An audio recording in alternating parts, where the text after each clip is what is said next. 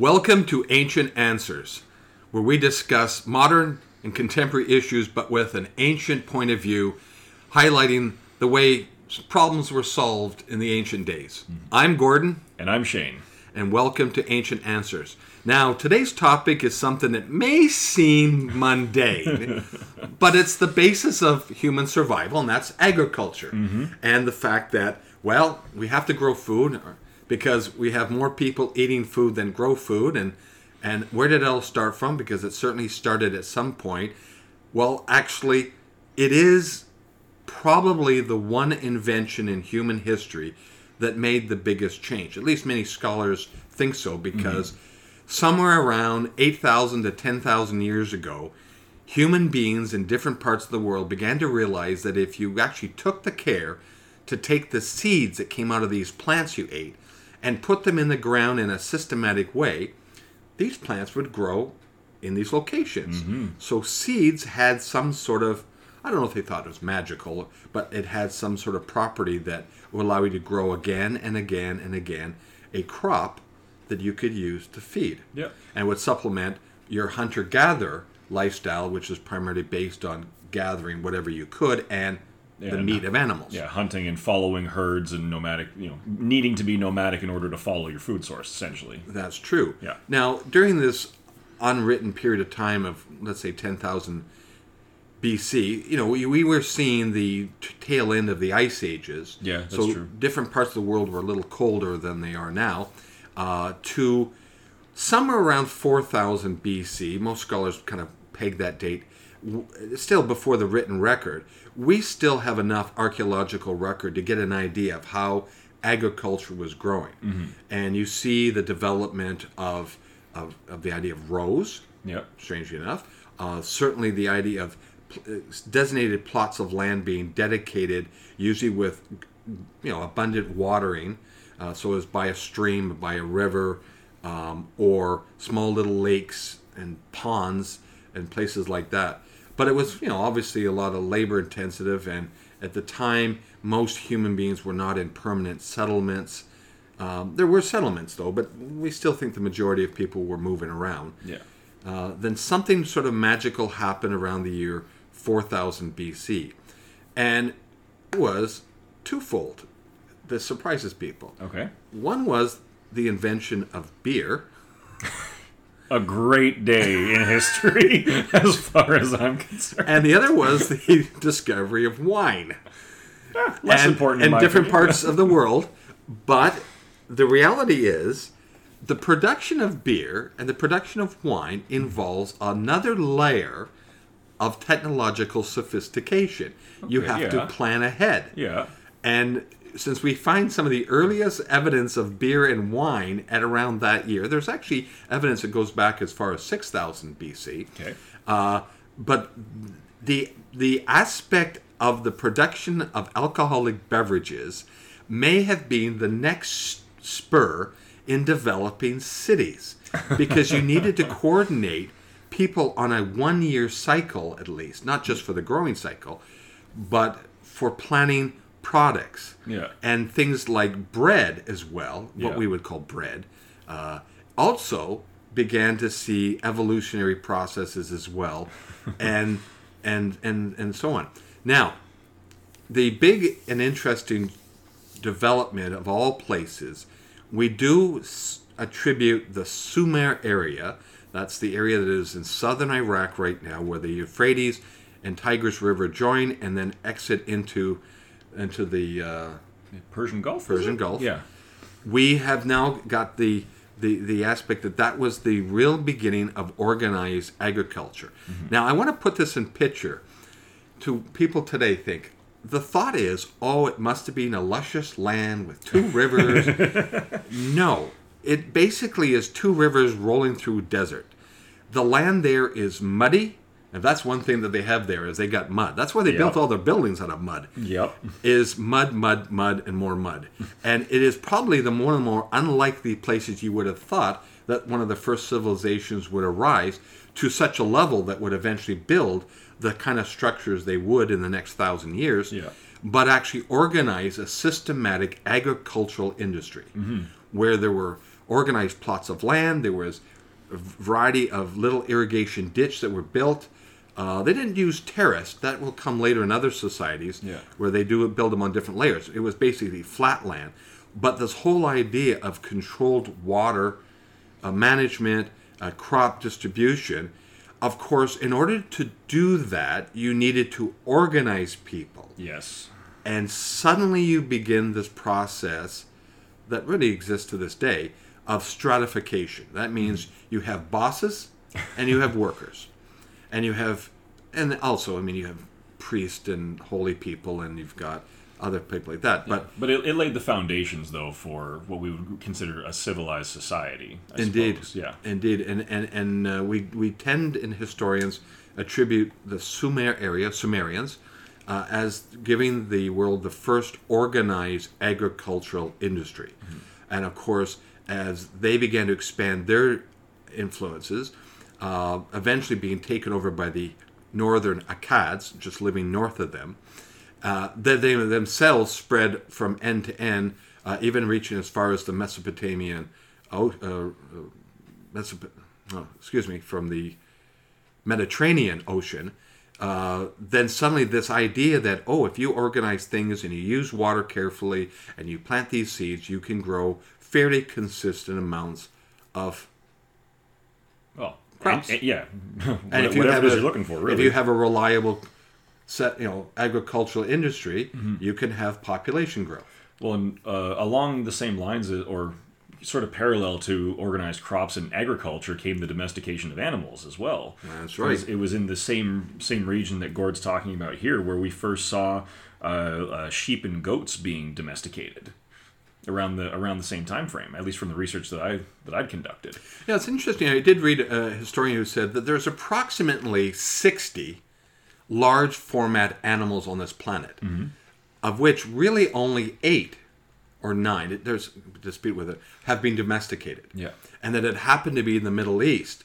They, they were eventually able to domesticate cows, Mm-hmm. Yep. pigs, horses, Yeah. and sheep. Okay. And so that, of course, has a huge impact, giving you actually f- four sources of meat, Yeah. as well as the ability for certainly horses eventually to be used in plowing Yeah. and in crop development and, and so on. Yep. Uh, Well, and with um, uh, with goats and uh, cows as well, you get uh, milk and dairy from that as That's well. That's right. So You there's get the- another another benefit. other resources. Yep. The next society to kind of tackle agriculture was Egypt. Now, there's no doubt that Egypt and the and the Mesopotamian areas were kind of at the same time, um, but the uh, the Egyptians came along a little bit later when it came to organizing themselves. We do believe that there was ad hoc agricultural growing by the multitudes of you know the many little groups that lived along the river. But if you do know your geography, you recognize that in Egypt, well, even Egypt today as a nation is 90, I don't know, 96% desert. I mean, it's a bad desert. It's a hard, hard Yes, desert. it, it is. It is not conducive to growing things. That's for sure. I, I know of people who visit the Southwest United States, they refer to it the desert of the Southwest United States. Yeah. And sometimes we chuckle, thinking it's not really a desert compared to some other places. Uh, but Egypt is certainly one nation where it is uh, just it's it's just deadly. Um, so, but the but the gift of the Nile is the fact that this river flows and has a unique flowing pattern Yeah. and that is every June, give or take a bit, it starts to swell as the river water coming down from the mountains of Ethiopia and further to the south in Africa finally makes its way into the basin and into the delta, the where the river spreads out in kind of a you know a triangle sort of format, and floods and brings all this fresh silt Yeah. down with it. This rich, rich silt that is great fertilizer and means you can grow a crop. In fact, most times, by the time the river uh, secede goes sort of goes back on its original sort of volume in the November, it is not uncommon to get two full crops between November and June Yeah. in an Egyptian farm. And that's one of the amazing advantages that Egypt, ancient Egypt particularly, had in the fact that it had um, heavy, you know, excellent growth of crops. It could sustain a growing population, and it was kind of isolated from the rest of the world. I mean, you could get to it by water, by ship, but there was no real threat to the west across the desert. There was minimum threat from the south, from what we would call Nubia, uh, and then you did have some issues coming across the Levant or that area sort of between Israel and Egypt today. Uh, they were actually relatively isolated, and they could develop the technologies. We do know they traded and picked up a variety of different techniques in agriculture from Me- uh, Mesopotamian cultures, but their heavy water orientated type of farming dominated really up until the Greek occupation uh, of Alexander the Great. Yeah. When they brought some of their own techniques that they had learned from other places. Yeah, their in, own innovations and they did as well. Yeah. And they and they began to expand. So Egypt. Jeez.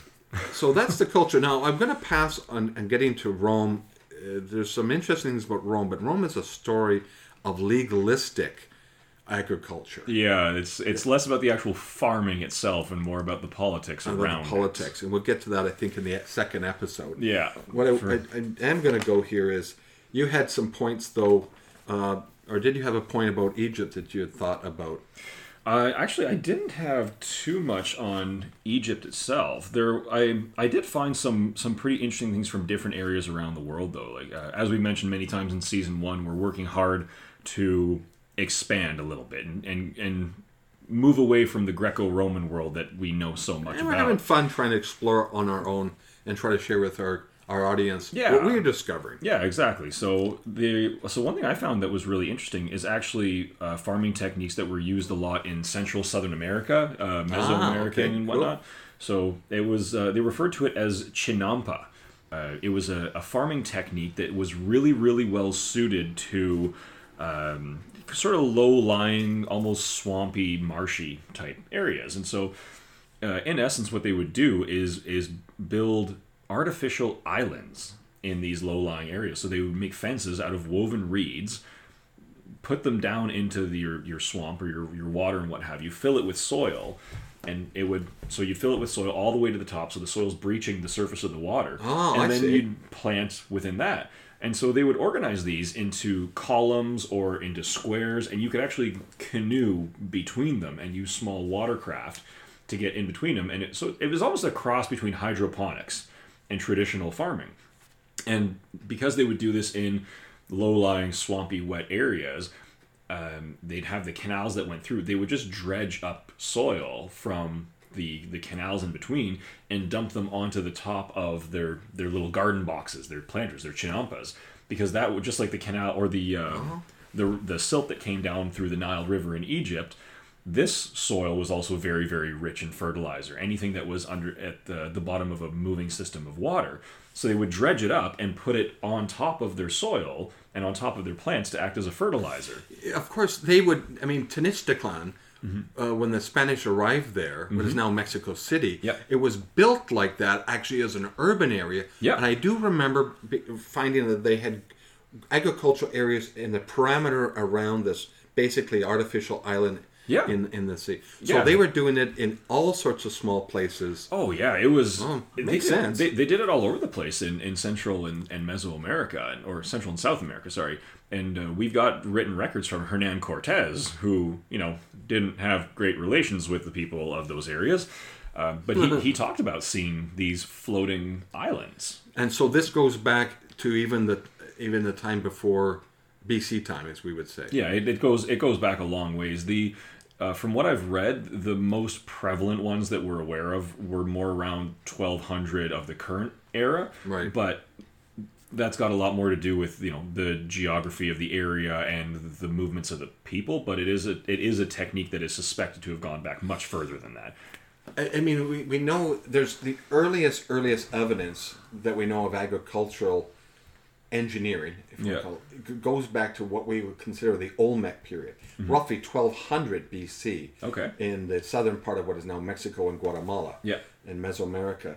But the thing is, we, we just have no idea. It's, it's these are fragmented, leftover, what appears to be pop, pop, possibly terraced, small style terraced, you know, multi-leveled Yeah. kind of growing areas Okay. at the sides of the hilly area because that's a hilly area of Mexico. Yeah. But no, having that extensive amount where they actually fence in a piece of basically soil, Yeah. Uh, that's a remarkable amount of engineering. Well, and, and, and that's the thing, and it's it's it's a it strikes me as a very creative solution.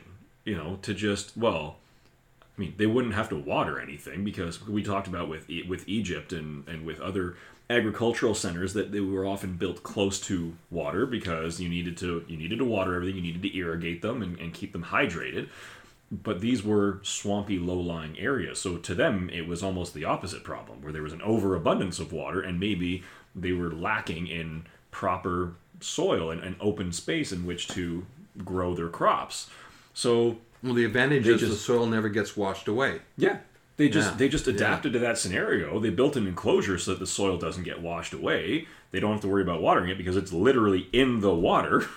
And then they get all the nutrients they need to from the moving water that's watering their their crops. Indeed, I mean, if you go back to ancient Sumeria, one of the one of the problems that occurred after a period of time was this what they call the salinization. Uh, first of all, the Gulf was was flooding out, so the cities were getting progressively farther and farther away from the the mouth of the of the Gulf. Yeah. and also that salt was working its way in. That's what salinization means. Salt was working its way into the water Yeah. and therefore was killing the crops. And over a period of about 400 years, it appears that they went from just bounteous crops to they were having a tough time getting anything to grow, except Yeah. maybe barley. And in a sense, that would have weakened any society. Oh, of course, yeah. And, and, and then other societies that had more advanced agriculture or had more fortunate agricultural uh, situation was able to take advantage of it. Yeah. If you go back to Mesoamerica, then that I find is interesting because um, the idea of of carefully creating what did they, what was the word you started with? Uh, it's chinampa. Chinampa. Yeah, Yeah, I'll have to that's- remember that's that the word. term used, That's yeah. a word I haven't come across. I find that Yeah, I, that was that was a new one for me. Yeah, I had to I had to practice pronouncing it a lot. I kept getting the N and the M mixed up. Well, in terms of this first episode, because yeah, the second episode we're going to talk about Rome and China, Mm-hmm. and a little bit about India and some of their agricultural uh, strategies, mainly because they they had access to good rivers. Yeah. Uh, but in terms of of uh, the other uh, other uh, other major peoples, you know, when we talk about uh, the Mesoamerica, what about South America? How did they deal with agriculture? Because certainly the Incas had a substantial, even if we don't know a lot about it, Mm-hmm. and actually. I should be careful. It's not the Incas. They were actually a people that came much, much later. Okay. But the early, early Oh, people. like pre-Incan civilization. Yeah, pre-Incas. Okay. I mean, there was a number of them. There, there was quite a few names or so on. Yeah. Because there's no historical record. Yeah. We, we don't even know what they called themselves in half the time. Yeah. Uh, there are legends and stories that have been passed on that that, that, that carried on. But uh, I'm sorry to say, the Spanish conquistadors did a really good job Uh. hammering out and obliterating a lot of that. Yeah. Uh, but there we see there evidence of terraced, Mm-hmm. like in China and, and, and famous in today in, in uh, the Philippines. Yeah. Uh, these multi-layered fields down the sides of, of, of mountains. You know, the the Andes Mountains represent a very formidable line of mountains. Yes. So they they may do what, what they could on the flatlands that enter, you know, that ab- abut against the ocean. Uh, quite successful. Uh, some of these terraced areas are still visible to this day that are as much as 4,000 years old. Wow. Uh, they, they, quite a few of them survive. Now, we all have images of Machu Picchu Yeah. as one of the great images of the city up there. Now, that's a much more contemporary city. I think it was estimated to be built in the 1200s, maybe. Certainly, it was built after the Spanish or expanded after the Spanish arrived because it ended up as a place where a number of people fled to to kind of hide out. Mm-hmm. But uh, in the, the area adjacent to it, we find, especially, especially towards the coast, uh, definite evidence of a lot of hard work. Now, this uh, this is kind of where a good point will wrap up in this episode, because it would be nice to be able to have a time machine to go back to some of these places to just see them. Uh, it is remarkable that a society that, although the writing system seemed to be made up of knotted uh, strings, Oh yeah, yeah. I remember reading about that. Yep. uh, we I don't know if there's. I mean, I can't find online or any resource. Do we have any idea what these things were saying? Yeah. Uh, you know, we'll probably find out that the ones that we have been recovered in archaeological. Don't say digs- tax records. Don't say tax records. probably be tax They're records. probably going to be tax records. yeah. But uh, it would be interesting because they are a society that seem to have a fairly consistent source of food. Yeah. There does not appear to be, even in the fossil record, even in the biological record, even in that, heavy evidence that they had high disruptions of food. So Wow. whatever they did for their food, especially for these unbelievably complex uh, locations and, and, and archaeological sites that have been, I mean, they've got they've they've created p- plazas and, and and cities and walls. Of course, what's most famous is that particular uh, set of walls that have blocks of stone that are absolutely 30, 40, 50 tons and have been put together with such precision that you can't even get a knife blade in between them. Wow. So they frame them. These are all multi-shaped and multi-thing. So they had to be able to feed a population to do Yeah. a significant amount of physical uh, labor. Yeah. But we have no idea of their conflicts. Really, we don't really have any idea of how they were organized uh, until around the year 800 AD, when we get a little bit more information and realize that the predecessors to the Incas began to unify an area right from the junction of Central America and, and South America in what is uh, Colombia, all the way down, to, but not quite to the end of uh, of uh, Chile. Oh wow. Well, that's uh, That's a sizable piece of area. that's four thousand kilometers. Yeah. and uh, it is a bit like Egypt in the sense that it's long and thin. Yeah. habitable area. Okay. Oh, okay. Yeah. Yeah. Sort of like the Nile Delta. Yeah, they didn't idea. really. They did get into the mountains eventually, but it wasn't Yeah. something that was part of the early cultures. Yeah.